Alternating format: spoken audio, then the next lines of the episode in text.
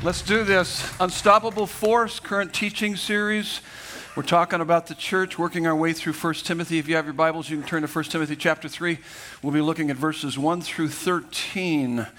Jesus said in Matthew 16, 18, I will build my church, and the gates of hell will not prevail against it. And so, as we're working our way through First uh, Timothy, we're learning what it means to be the church, what a healthy church looks like, and we want to become all that Christ has died to make us. And we're going to talk about this morning dedicated leaders.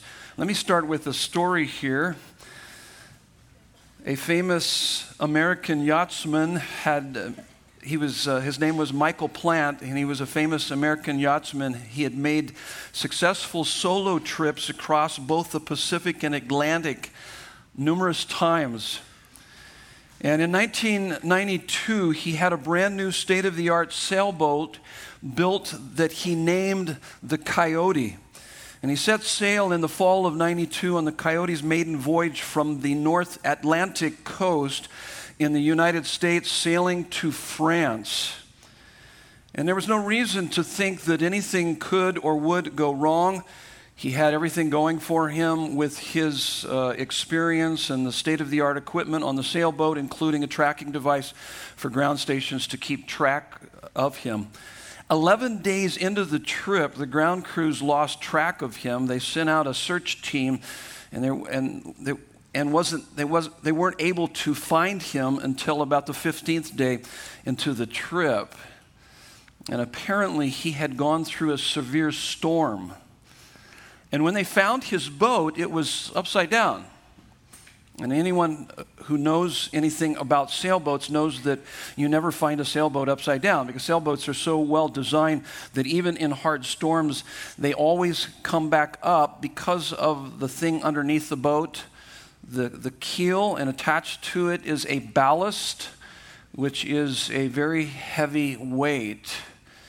And uh, they never found Michael Plant. And upon closer inspection of the boat, they found that the 8,000 pound ballast had been ripped off. And Michael Plant died at sea. Here's the point is that if you're going to withstand any storm in life, you will face storms. If you're going to withstand any storm in life, you need to have more weight below the waterline than above the waterline. That's what we're going to talk about below the waterline living. Michael Plant died at sea because his sailboat lost weight below the waterline. And you could have taken that sailboat, sailed it through the bay with very little wind, and it would, have, it would look really good, look beautiful, you know, with the riggings and the sails. But as soon as that sailboat gets into any stress or storm, it's, it's going down. And so we're talking about character, we're talking about maturity. Character maturity is all about weight below the waterline. So, my question for you is Do you have the character to face any storm? The ballast of dedicated leaders is character. The ballast for healthy Christians is character. Take a look at your sermon notes here. You'll see at the top part of the intro, we have a leadership crisis in our world today. Would you agree with that? Yeah, not only just in, in America, but throughout the world. Here's what I mean there's a major disparity between power and character. Those in power are not necessarily up to the task of discharging their responsibilities to the benefit of those they lead because of their lack of character. They don't have much weight below the water line, below the wire, water level. A church or a family or a nation or organization rises or falls upon its leadership and the character of that leadership. And so that's what we're going to talk about. So, where have we been in our study thus far? Well, we're talking about the church, a healthy church, the church and its message. We looked at that the first couple weekends of this series as we uh, kicked off the, the new year. And we talked about doctrine matters and then the glorious gospel. And then about the third weekend, we headed into chapter two. So the church and its members, we talked about being a praying people. It's important that we become praying people. And then last weekend, we talked about man and womanhood. And now we head into this idea of dedicated leaders, chapter three. And, and by the way, don't don't not listen to me because I'm talking about leaders. Well, I'm not a leader. This doesn't apply to me. No, this applies to everybody because you will become like the leaders. In fact, you should become like the leaders of this church if indeed the leaders uh, match these characteristics. In fact, these are character qualities of, of, spiritual maturity. So as we go through these characteristics, you need to look at your own life and say, hey, where am I on this list? What deficits do I have? Because these are character qualities of spiritual maturity. Now, next weekend, we're going to talk about how to grow in these uh, character qualities of spiritual maturity. And so, as you look through these, this is not about behavioral modification, it's about heart transformation. We're going to look at how the heart has to be transformed so that we can produce these character qualities in our lives. And so that's where we're headed. Before we take a look at our text, we read our text and unpack these notes. Let's pray once again. Would you bow your heads with me? Just take a moment here. And so, God, we are delighted to be here today. We love your presence. We know that leadership is about influence, and all believers are called to lead in some capacity. And no one is called to be constantly fed without leading and feeding others. And there's no greater privilege than to help people understand and fall in love with you, our infinitely great and unimaginably good God. And as we evaluate ourselves against this list of leadership qualifications, these, these character qualities of, of spiritual maturity, may we be convicted, challenged, and changed through the power of your Holy Spirit into people who's, who live lives worth duplicating, worth following May you raise up an army of leaders, influencers, who love you above all else and live to make the church a biblically functioning community that is redeeming, rebuilding, and renewing people's lives for your glory in Jesus' beautiful name. And everyone said, Amen. So let me, uh, let me ask you this question, and you can discuss it with the folks sitting around you. If you were going to, uh, if you were to leave here and go find another church, or maybe leave the state. And, and, oftentimes I have people ask me this all the time. There are people that have visited us and want to try to find a church that's just like Desert Breeze. And so uh, when they leave the state or, they live on, an, the other side of town, I just got an email from someone this last week that they were looking for a church in their area. And so, what kind of questions would you ask about that church to see if it is indeed a healthy church? What would be on that list of kind of qualities of a healthy church? That's, that's really an important question. By the way, style would be kind of the lowest on that list, okay? Would you agree with that? Because oftentimes that's what people go to. The reason why people go to certain churches, and I'll ask them, why do you go to that church? Oh, their music. Oh, my goodness, great music. Or, hey, it's a coffee bar kind of church. Yeah, it's my kind of place. Or, yeah, the, the, the pastor is really inspirational. And it's like, that's all about style for the most part. There's something much deeper that you need to be looking at. So, what would be those characteristics? of a healthy church. Real quick, discuss it with the folks around you. I'll give you about 30 seconds.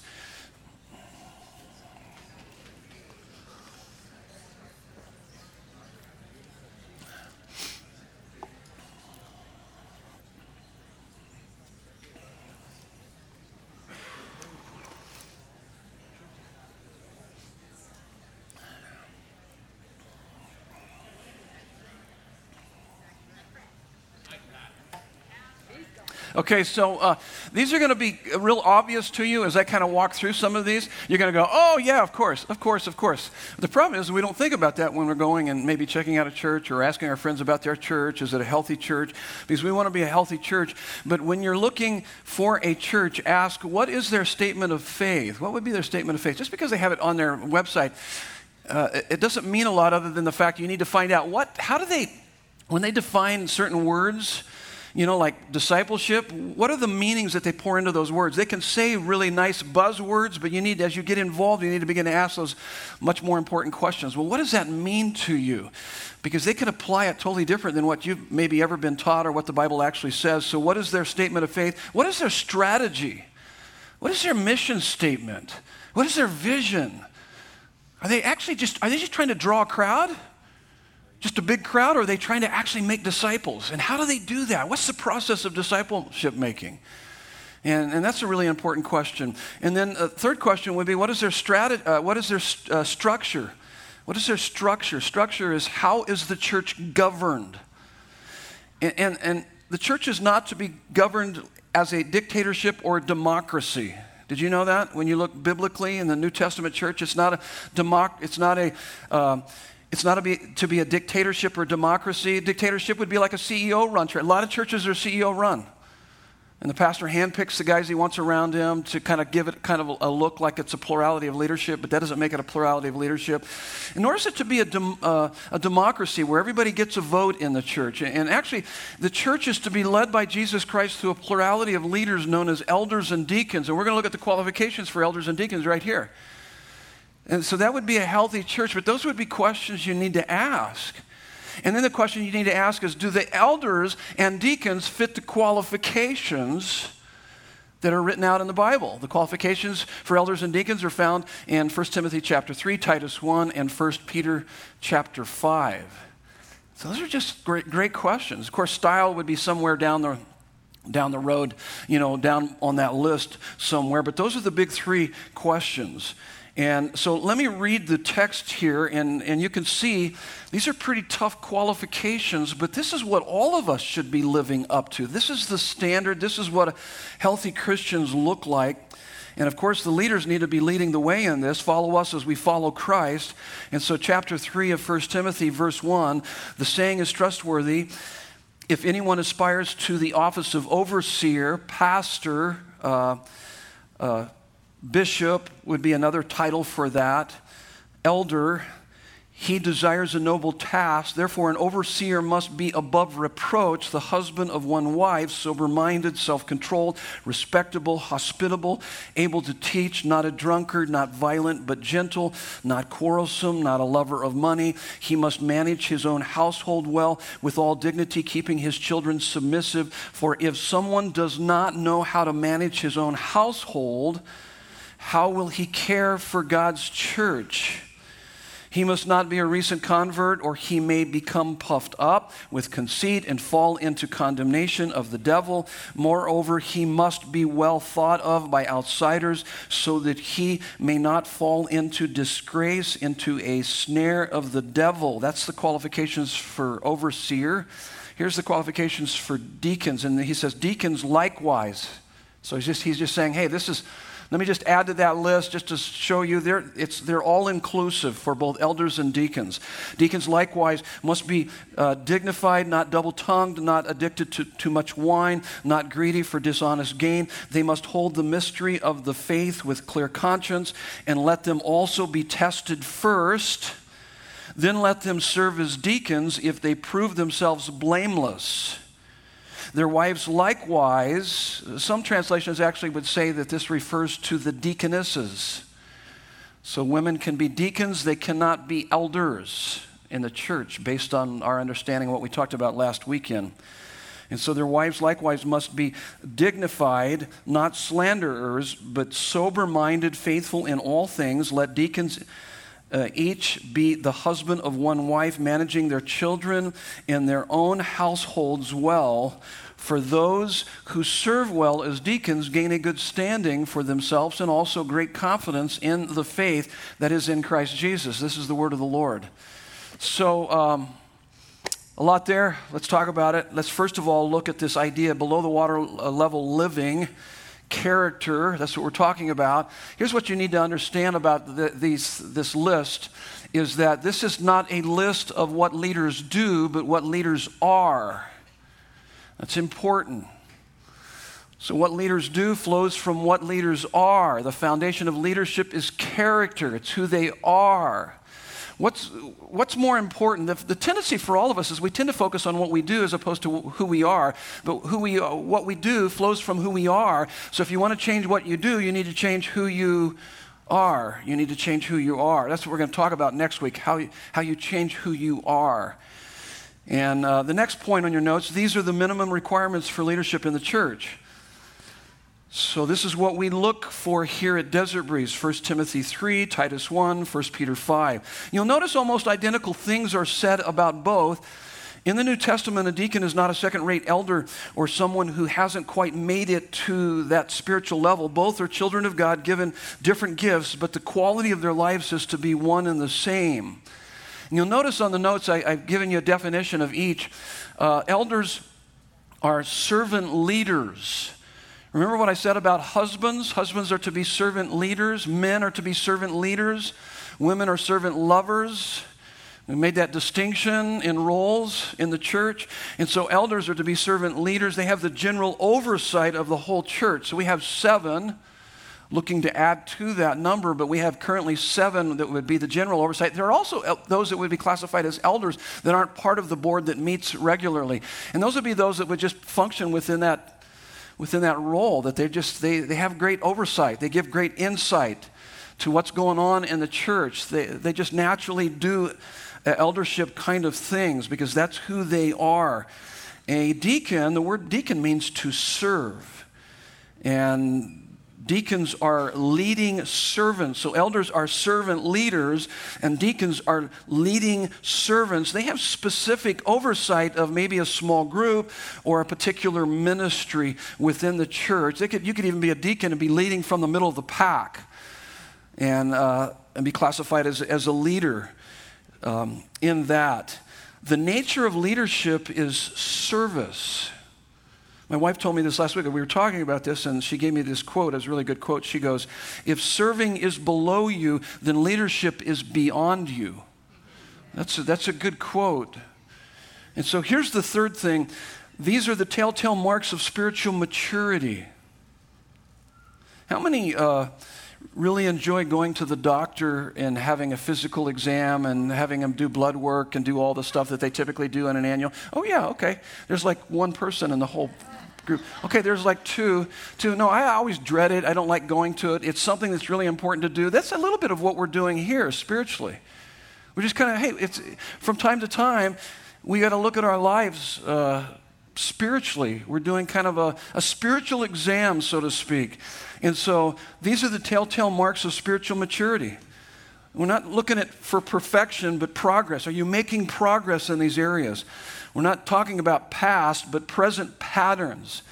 These characteristics apply to all of us. By the way, like I said, you don't need the title of elder or deacon. You just naturally are going to be a healthy believer that you're going to have, you're going to serve. You're going to be involved in ministry and really care about people and care about this church. That would just be healthy part of that. You don't need the title. As a believer, you are already functioning as a leader, as an influencer in some form or fashion. Here's the next point. Notice what's not on the list. Notice what's not on the list giftedness. Giftedness would be, oh my goodness, they can really sing, or wow, they can really preach, or they can really teach. They're great teachers. I've seen a lot of great teachers crash and burn.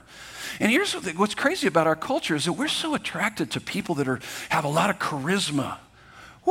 We fail to look below the water level to see if they have any character to support that. And that's one of the reasons why you see churches and ministries and ministers crash and burn they're very gifted, but they don't have character. I would much rather go to a church where they, were less gifted and more character than going to a church that had a whole lot of giftedness with very little character. That's not a healthy church. Healthy church has people who have a lot of character. So it's, it's more than giftedness or spiritual power. The Bible says that in the last days, those are the days we live in currently, Actually, the last days started when Jesus uh, was here until he comes back again. Those are all the last days. And it says that there will be those that will be false teachers who will have uh, spiritual power, miracles, and healing and prophecy. And just because they can, they can heal people and perform all kinds of miracles, it doesn't mean that they're valid. You need to be aware of that. Now, I'm, i believe in miracles and healing and prophecy and all of that. I, I believe in that. I believe in the gifts of the Spirit. And yet, it's got to be much more than that. Gifts are given, fruit is grown. Fruit shows maturity. And that's what you're looking for. That's what's most important. That's what these lists are about. That's what this list is about. Nor does it list theological training. You can have a doctorate in theology, and all that proves is that you're really intelligent and you're very disciplined. That doesn't tell you anything about uh, the depth of your life or the character of your life or, or spiritual disciplines. You might be really good. You read your Bible daily, you pray, and you come to church regularly, and you might not be changing one bit. And you might not even be close to this list that we're going to look at. And so you can even perform the spiritual disciplines. There's something much deeper that's got to go on. Or, or zeal.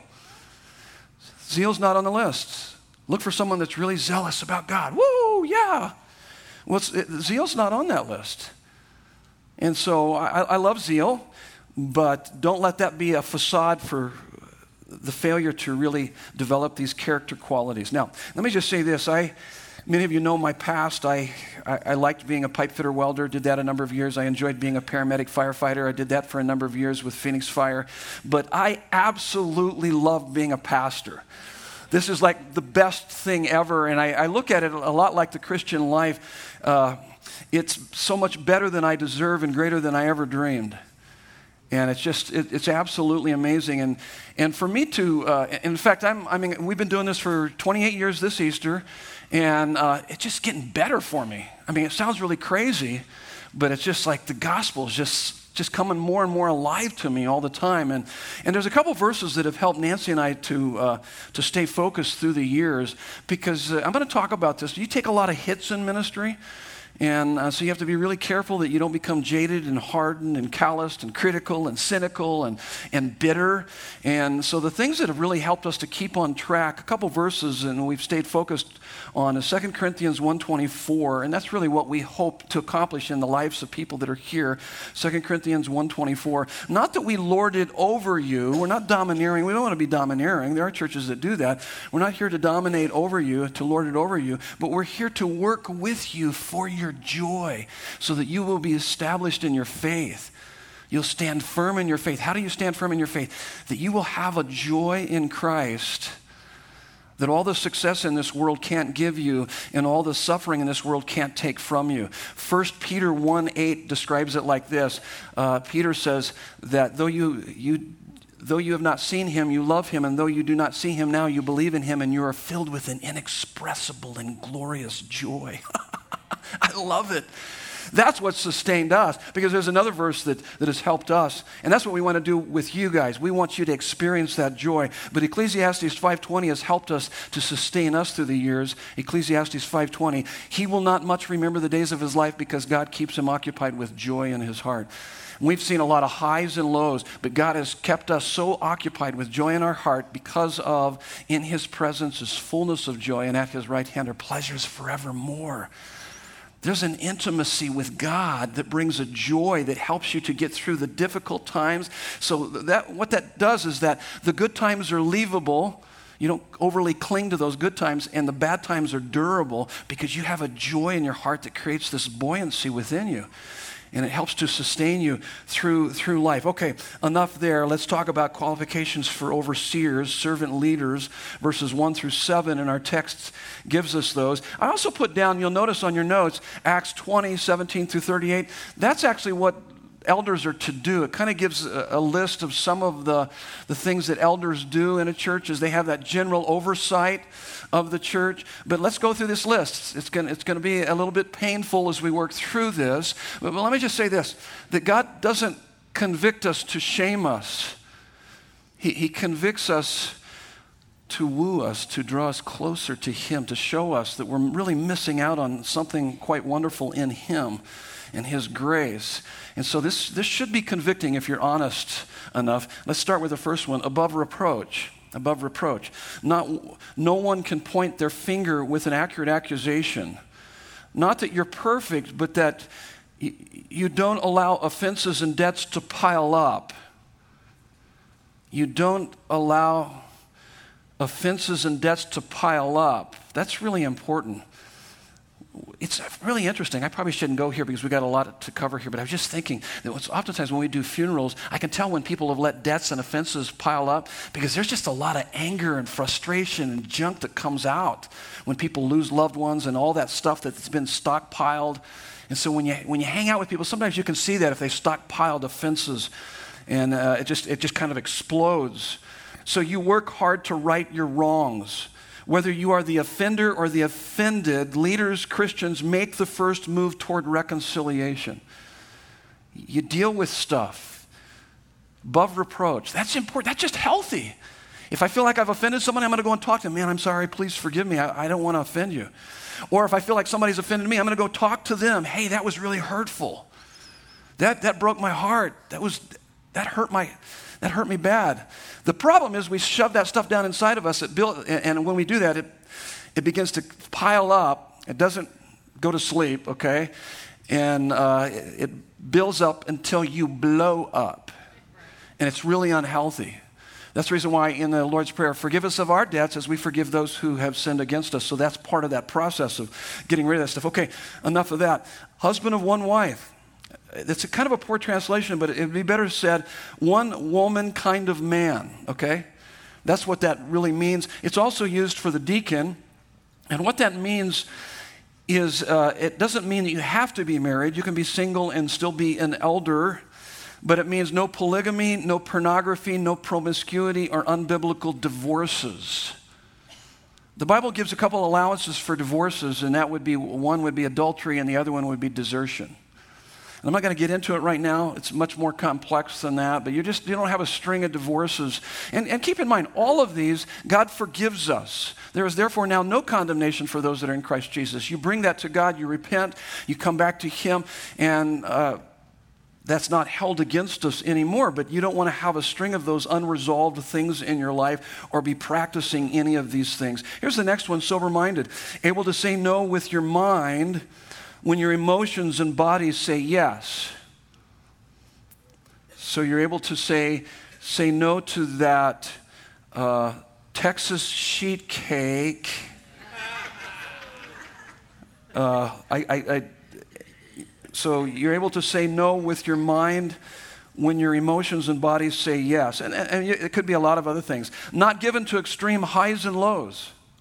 You're not, you're not on a roller coaster ride. Uh, C.S. Lewis put it this way faith is the art of holding on to things your reason has once accepted in spite of your changing moods. So the thing that you've you're hanging on to is God's word. That's, that's the stabilizing force of your life. That you know that regardless of the way things look in your life, your circumstances look really bad, He's still in control and He loves you and He's working that for your good and His glory.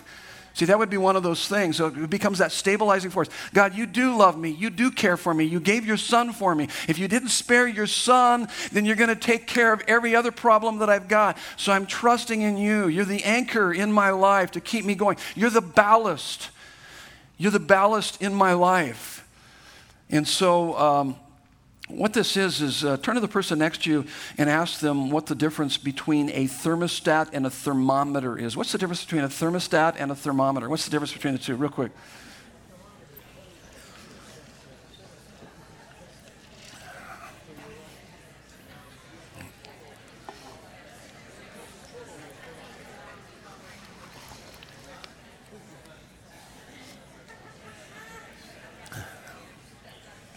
Okay, you guys know the difference? So, so we're to be what kind of people? Are we to be thermostat people or thermometer people? Thermostat. Yeah, we're to be thermostat kind of people. Not thermometer people when politics aren't going very good. We're just like, I can't believe it. I'm angry. I'm mad. I'm, that, that begins to jerk us around like a chain around our neck, or our job responsibilities, and the, our boss is a jerk, and, or our kids aren't doing well, you know, so we're freaking out, and we're, wait, wait, wait, wait. What in the world? That's thermometer. That's a thermometer kind of a life. Up and down, very reactive to the people, things, and circumstances of your life, as opposed to a thermostat, very proactive. There's a stabilizing in your life. That's, exempt, that's very healthy. So, so behavior, a, a thermostat or proactive kind of life is your behavior is the product of choices based on biblical values. A thermometer kind of life, a reactive kind of life, is that behavior is a product of feelings based on the people, things, and circumstances. So that's what it means sober minded. There's that stability to your life. And then the next one kind of goes along with that self controlled. Clear and accurate understanding of Christian truth and the ability to put that knowledge into action. So someone comes, uh, someone's part of your small group, or you got a neighbor and they're struggling with their marriage. You could say, "Hey, can we sit down and just talk a little bit? Because I, I could share with you some biblical principles of what a healthy marriage looks like." And you could walk them through that. Or somebody's struggling with their finances. You could take them to the scriptures that say, hey, here's how to have really healthy finances. Or, or maybe it's, you know, any number of things. By the way, we just did a whole series that was really practical. It was James. And if you're struggling with, with trials in your life, you need to blow the dust off those notes that you took. You did take good notes, didn't you? And you did save those notes, didn't you? I would hope that you would. Because you know the kind of resources that I spoon feed you week in and week out? You, you ought to have a pile of those in your house and go, he talked about temptation, and I'm really struggling right now. I'm going to go through, oh, temptation. That was week number two in the James series. Oh my goodness, I forgot about that. In fact, I'll go back online and listen to it, and I'll go back through those notes, and now I can pass this on to my friends that are struggling in their life. Can you do that? You should be doing that. That would be really healthy for you to do that. Or relationships. As Christians, you need to know what, what, it, What's necessary to have healthy relationships? Take people to passages of Scripture that have helped you with your relationships so therefore you can help them. See, that's self control. Okay, I'm cracking the whip here this morning, aren't I? Yeah. Yeah, take notes. Take notes and take them home with you. And then go back over them and sit down with your spouse or your friends and go through the notes and say, hey, what was God speaking to you this morning when Pastor Ray was talking? Let's work through this. Let's go through the growing notes. Let's, let's ask these hard questions because we want this stuff to be a part of our life. See, that's healthy Christianity. And, and that's part of it. That's, that's self control. And then respectable, respectable. Consistently work through toughest of problems with clear, wise, decisive thinking. Problem solvers and good with conflict resolution. Are you good with conflict resolution? Did you know that in conflict there's this there's a potential bomb in relationships and that you can either disarm that bomb or you can detonate that bomb. Whoa, that woke you up. I mean, there's just boom. I worked uh, with Phoenix Fire. I was a part of adaptive response unit. They moved us up, and they would, we would stand by with uh, the bomb squad here in Phoenix when they, they had a potential bomb threat. And believe me, when they saw like a you know a backpack or a bag or something, the bomb squad didn't go up there and play uh, field hockey with that. They didn't kick it around. They weren't careless. Why? Because they didn't want to detonate the bomb. They were very careful because they, they tried to disarm the bomb. And in relationships, that doesn't mean you walk around on eggshells, but you know how to, to come into a relationship and, and de escalate the issue because you're really good at conflict resolution. Because you love Christ and you love them and you love the relationship, and so you're building into that. You're not freaking out. So that's, that's respectable. Consistently work through the toughest of problems with clear, wise, and decisive thinking, problem solvers, good with conflict resolution. And boy, believe me, you're not going to survive in ministry very long if you're not. And you can't be a hireling. You've got to be a true shepherd. Listen to this verse, John 10, 11 through 13. I am the good shepherd. The good shepherd lays down his life for the sheep. He who is a hired hand and not a shepherd, who does not own the sheep, sees the wolf coming and leaves the sheep and flees, and the wolf snatches them and scatters them. He flees because he is a hired hand and cares nothing for the sheep. I can always tell a hired hand from a shepherd. Hired hands cut and run. They don't have good conflict resolution skills. A shepherd is willing to lay down his life for the sheep because they understand the good shepherd that had laid down his life for them. A number of years ago, it was back during 2001, it was the year of 9 11 our church went through really a rough, rough time. We had an elder, we had a leader that we had hired on, he'd been with us for a year or two, that turned out to be not a shepherd, but a, a hired hand. He was a hireling, and he cut and run. And he devastated a lot of young Christians. They didn't understand. We tried to bring explanation. We tried to bring reconciliation. We sought counseling, outside help through clergy care. And it was when we were in the process of establishing a good, strong eldership and he just cut and run, created all kinds of problems. We had about 100 people leave. I had people coming into my office and cussing me out and getting onto me and yelling at me. And, and my wife, after a while, took so many hits. My, my beautiful bride took so many hits during that time. This is what she said to me. She said, I, I don't know that I can uh, handle the hits anymore, so I'm not going to be involved in ministry anymore. And uh, I'm going to come to church. I'll pick one service. I'll just come to one service and I'll come early and leave late. And I just need to do that for a season just so that I can recover. And I was just tickled to death that she was going to keep coming to Desert Breeze, okay? Because I was thinking maybe she'd look for another church and tell everybody that church needs a new pastor over there at that church that I just left. And, uh, but she continued to come here. And, and the, the problem with that, too, is that we, it, it, we kind of turned on each other, too. It created this problem. And so the Lord really began to develop within us uh, much more character than what we had at the time and we desperately needed. And neither one of us cut and run. We, we continued to hang in there as best as we could. It was one of those times that I just felt like all I could do was kind of tie myself to the mast of this boat and just ride the storm out. And I, I just said, Jesus, you're, you're my ballast. And it, it, we're going to either we're either we're going to survive this or not. It's in your hands. We trust you, but do what you you want to do through this process. And I, I wouldn't wish it on my worst enemy or anyone else in the valley, but it was the best thing that ever happened to us. Because as we kept our eyes on Jesus, God developed within us character. We established a good, solid eldership out of that process. And uh, the rest is history as God has continued to build into the church here. Here's what you got to be careful with is that in ministry you have to have really really thick skin, alligator kind of skin, okay? But maintain a tender heart. You can't become jaded. And so here's my, my question for you. Through the years, life will make you bitter or better. Are you becoming, uh, this is what you need to ask yourself. Are you becoming bitter over time or are you becoming better? You're going to take hits in ministry, but you got to keep your eyes on Jesus. He's the ballast, He's the weight below the water level. Let Him develop what He's going to develop within you so that you can be strong, so that you can endure the storms. And I always tell people, you know, throughout the ministry here, He says, I'm going to, I'm going to outlast my critics and I'm going to live for Jesus. I'm going to be faithful to what He's called me to do. I'm going to keep my eyes on Him. I'm going to keep preaching the gospel, regardless of what they say or what they might do. And it was a hard time, but that was all part of it. We needed to be more respectable. God developed that within us. We became better problem solvers. The next one is hospitable. Hospitable. Open heart and home, friendly and approachable, not cold and aloof. Are you hospitable? Genuinely cares for others and their needs and works at ministering to them without enabling or becoming, I added this now, without enabling or becoming a casualty of ministry. So, so you want to care for people, but you, you, gotta be, you have to guard your heart from compassion fatigue. Does that make sense?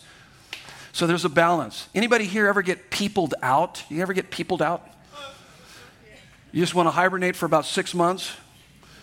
Yeah, I, I, have to do that from time to time. I get people down. I love you guys dearly, but from time to time, man, I just, I, I need to take a break so that I can recharge for a season. That's really healthy to know that balance between the two and not be, uh, and, and not be a, a, a, casualty. As you're trying to help people, you become like them and become a casualty. And uh, something that I learned back uh, when I was on Phoenix Fire, they took us through a, uh, it was uh, water rescue training. And when we went through water rescue training, we, they would put a guy out there and he was pretending that he was drowning. And they had always, they told us, when you approach them, you guys know how you approach someone that's drowning? You don't ever approach them face to face. You come behind them. Anybody know why you come behind them? is because they'll, and if they turn on you, they'll try to grab you and they'll push you under the water and you'll become a casualty. You'll be just like them. So you come behind them, try to get them to calm down so that you can then draw them out with you. But they said, as you approach them, and you would actually approach them with your feet up in front of you like this, like if I can do it here, with your feet up like this, and you'd be out there in the water and you come up behind them because if they turn on you and try to jump on you, you kick them away. And I thought, wow, that's really a great tip for ministering to people at church.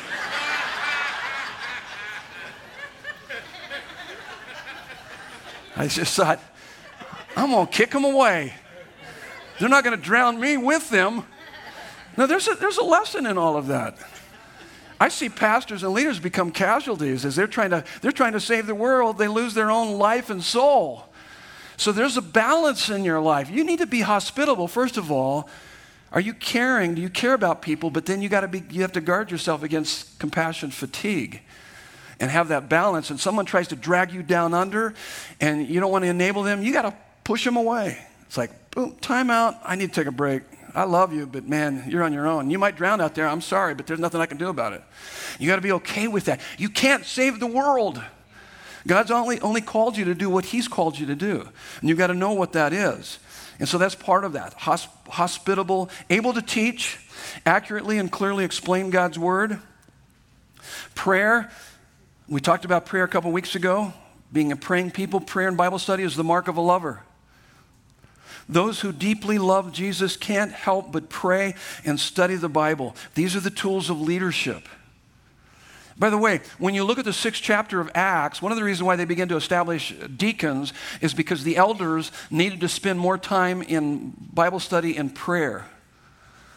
And so you begin to see that they begin to raise up deacons to serve so that the elders could spend more time with the general oversight in Bible study and prayer, able to teach, not a drunkard. This is also for a deacon, not addicted to much wine, no excessive use or addiction of any kind, drugs, food, exercise. What are you binging on? So it's not just alcohol we're talking here, we're talking about anything. What do you binge on? Did you know that when you binge on certain things, whatever it might be, it's because it's in an effort to cover up some shame. Typically, uh, addictions are, are secondary to, uh, they're, they're driven by shame to either feel pleasure. It's been a while since you felt any pleasure. The pleasure you should be getting from Christ in His presence is fullness of joy. Should be going to Him with that, but you do that for pleasure or to avoid pain, to deal with the pain that's deep inside of you. I was addicted to running, and by God's severe mercy, damaged my knee because I overdid it, and God got my attention through that. I was able to say, hey, that's, that was kind of addictive. It was excessive. And uh, so, not a drunkard, not violent, not easily angered, picks fights, overly assertive, manipulative, abrasive, and defensive. Instead of open to feedback, are you defensive? When someone comes and speaks something to you, how do you respond? Do you say, hey, thank you? Thank you for telling me that I'm a jerk. I don't want to be a jerk. How do you respond to that? I am not a jerk. Well, you're a jerk too. I mean, that's kind of typical to how we respond. But you're, so, not easily angered, picks fights, overly assertive, manipulative, abrasive, defensive instead of open to feedback. See, these are all signs of insecurity. By the way, I, I meant to say this at the beginning, but think of our politicians here, okay? Think of politicians and how they respond. Most of our politicians in America could not, would not be found anywhere on this list. That's what's sad and tragic about the days we live in. And, uh, and so, no, not violent, but gentle, kind, forbearing, reasonable, and fair, can administer justice with calm resolve, a wise mind, and a healing touch. How are people most often brought to tears of repentance? Through severe rebuke or undeserved kindness? Undeserved kindness. So, so, here, listen to me. No matter how long you've been a Christian, but especially if you've been a Christian as long as I have, is your heart are you becoming more violent or more gentle? There should be a gentleness happening in your life as you walk with Jesus, as you know Him. Oh my goodness, He's going to change your heart. You're going to be different. You will be different in how you respond to the crisis of life. Oh my goodness, if God has said to you, I will never leave you or forsake you, if, if God is for you and not against you, wouldn't that make you different? Of course, you just forgot. You forgot about that.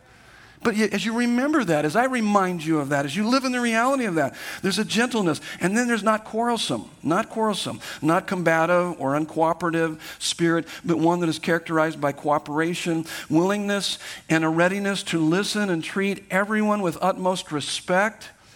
And then not a lover of money. This is also a deacon not greedy for dishonest gain. The focus is not on money, but on your attitude toward money not an excessive spender or saver, but wise stewardship of money with a generous heart. We have been generously loved, therefore we will love generously. And so, what you'll see in your life, you'll be a tither. You'll be, uh, you'll give offerings. You'll give alms. Tithes is the ten percent of what you give to your local church family. Offerings is over and above to that, to missions and, and other ministries. And alms is to the poor. You'll see that happen in your life. And then manage his own household well. That's also a deacon. It says here, manage their children and household well with all dignity, keeping his children submissive. For if someone does not know how to manage his own household, how will he care? For God's church. So, our first priority is our home, and out of that successful overflow will come our ability to care for God's church. How many of know, know the stereotypical preacher's kid that we all know that he's out of control and he's crazy? Why is that? Why would that be true? Why would that would be kind of common language? It's because oftentimes the pastors Pastors tend to neglect their family. They try to save the world and lose their family. I've told our leaders here, you're not going to do that. Don't do that. Your first ministry is to your home. And then out of that, that then you reach out and be, be involved in ministry. And so don't save the world and lose your family. See your family saved, and then out of that, then we'll together save the world. We will allow Christ to use us. And then not a recent convert, or he may become puffed up with conceit and fall into the condemnation of the devil. So, eldership requires Christian maturity that only comes with time and experience. So, let me, let me show you a kind of a thing that the Lord taught me years ago. He showed me that there was a time in my life when the numbers, when the finances were up and the numbers were up, or when I would get praise from people, I was kind of inflated. It would go to my head. But then when the numbers were down, the finances were down, I was deflated. It would go to my heart. And, and the Lord was very clear with me. He said, That's called idolatry. That's wrong that should not inflate you or deflate you. That shows your immaturity. See, if praise or ministry success inflates you, goes to your head, then criticism or ministry failure will deflate you, it will go to your heart. This is what Jesus said to his disciples when they came back and they were celebrating about the demons. The demons even hear us, and we're casting out demons, we're doing all these great things. And Jesus says, Hey, hey, listen. Luke 10 20. Rejoice that your names are written in heaven. That's your ballast regardless of whether your ministry is doing well or not. You celebrate that you know me and you be faithful to me. That's, that's really important. Here's the next one well thought of by outsiders, so that he may not fall into disgrace, into a snare of the devil. How do non Christians view him? Does he act one way at church and another way at home? And in his neighborhood does he act totally kind of different at church? And then in his neighborhood he's totally different. I worked with two guys on the, on the fire department that were both elders in a church. One was the chairman of the board of elders of a very large church and he had a terrible both of them had terrible reputations on the job. I was appalled actually as i got to know them as i got to know this one guy in particular. And most of the people that would come into the station would say that guy calls himself a christian. I go yeah He's no more a Christian than the man on the moon. And I didn't bother to say, oh, he's an elder of a church, actually. That was horrible. It was absolutely horrible. There was another guy, I actually talked to the church about this one, and uh, it was a church that I was attending at the time. And I brought it to their attention. As my wife and I were exiting, we felt like God had moved us on. But as we were exiting, I just said, Hey, I, one of the things I don't understand, why is this guy an elder? Because I work with the guy and he's got a terrible reputation on the job. Why would you have an elder? He doesn't fit the qualifications. And so, so here's the, the question is, is there duplicity in your life? You act one way with a certain group of people and act a different way with another group. See, that's getting at the core of who you are. Then that's not who you are with, when you're with these different people. You're, you're just a fickle person that's more, uh, more about uh, people pleasing. Now, let me just say this the Lord convicted me on this because I was the opposite. I was the nicest guy on the job, but when I came home, I wasn't so nice. And my wife confronted me over those issues. A lot of it had to do with the stress of the job, being a medic with the fire department. But my wife confronted me on that, and the Lord convicted me. And he said, That's duplicity. That's not the core of who you are. You're acting one way there, and you come home to your family and you act another way? You're angry, you're bitter. What's going on in your heart? And the Lord began to deal with my heart, deep in my heart, began to transform me at the core of my being so that there would be a consistency in my life, regardless of the audience. That's important. That's what God wants to do in our life. Now, qualifications for deacons, we'll race through these because they're pretty much all the same. In a lot of ways, I already mentioned some of them that were the same, but here's the ones that were a, a, bit different. Verses 8 through 13. Acts 6 through 7 gives us what deacons do. Deacons serve. So they're to be dignified, take their responsibility seriously, with respectful conduct, not double tongued not say one thing to one person and something else to another, honest and sincere, unhypocritical. Hold the mystery of the faith with a clear conscience. So, this is consistency between uh, his beliefs and behavior. So, we talked about that. And, next weekend, we're going to talk about how do you narrow the gap between what you believe and how you behave. Well, how's that transformation take place within our hearts? And then must be tested. Then let let them serve as deacons if they prove themselves blameless. Should not be a novice, but a man who has been, or a woman who has been observed by the church family and found to be capable of handling the leadership task. Um, In our foyer, in our information area, we've actually got a brochure that talks about the road to leadership here at Desert Breeze. You can pick that up. Their wives or deaconesses likewise must be dignified, serious, respectable, not slanderers, not malicious gossips, but sober minded, no excessive use or addiction of any kind, faithful in all things, reliable, trustworthy. Verse 13 For those who serve well as deacons gain a good standing for themselves, deep respect, and also great confidence in the faith that is in Christ Jesus, personal assurance. So, how do we grow in these character qualities of spiritual maturity? You're going to have to come next week for that one, okay? You got to come next week. We're going to talk about that. But let me just let me end by, by giving you a couple uh, analogies, a couple stories here. Here's the first story. A tour guide was leading his party in Israel when they came upon a shepherd driving his sheep forward from behind. The guide found this odd since most shepherds in the Middle East lead their sheep from ahead. He asked the shepherd, How is it that you are driving these sheep? I have always been told that the shepherd here lead his sheep, leads his sheep. The man replied, The shepherd does lead his sheep. The butcher drives, and I'm the butcher. Jesus is a shepherd, and he's called us to be shepherds, not to drive people, but to lead them. Look at the, on your notes the ministries of elder and deacon are ministries of our Lord Jesus Christ. He is the good shepherd, the elder of our souls. John 10 11, he's the servant deacon of our salvation. He's the great servant of our salvation. Mark 10 45. John 10 11 says, I am the good shepherd. The good shepherd lays down his life for the sheep. So, how does this, how do we produce these character qualities in our life? Well, you are what you love, and you worship what you love. And the more the good shepherd of our souls becomes more beautiful to your imagination and more attractive and satisfying to your heart than anything else, the more you'll have these character qualities of spiritual maturity. Don't focus on being like Jesus. Yeah, these all represent who Jesus is. Don't focus on that. Focus on being with Jesus because the more you are with Jesus, the more you'll be like Jesus. Jesus is the only shepherd that knows what it is like to be a sheep.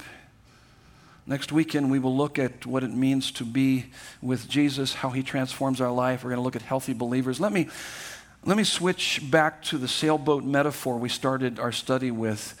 John Newton, who wrote Amazing Grace, he wrote another hymn titled, I Will Trust and Not Be Afraid. One of the verses goes like this Be gone, unbelief. My Savior is near.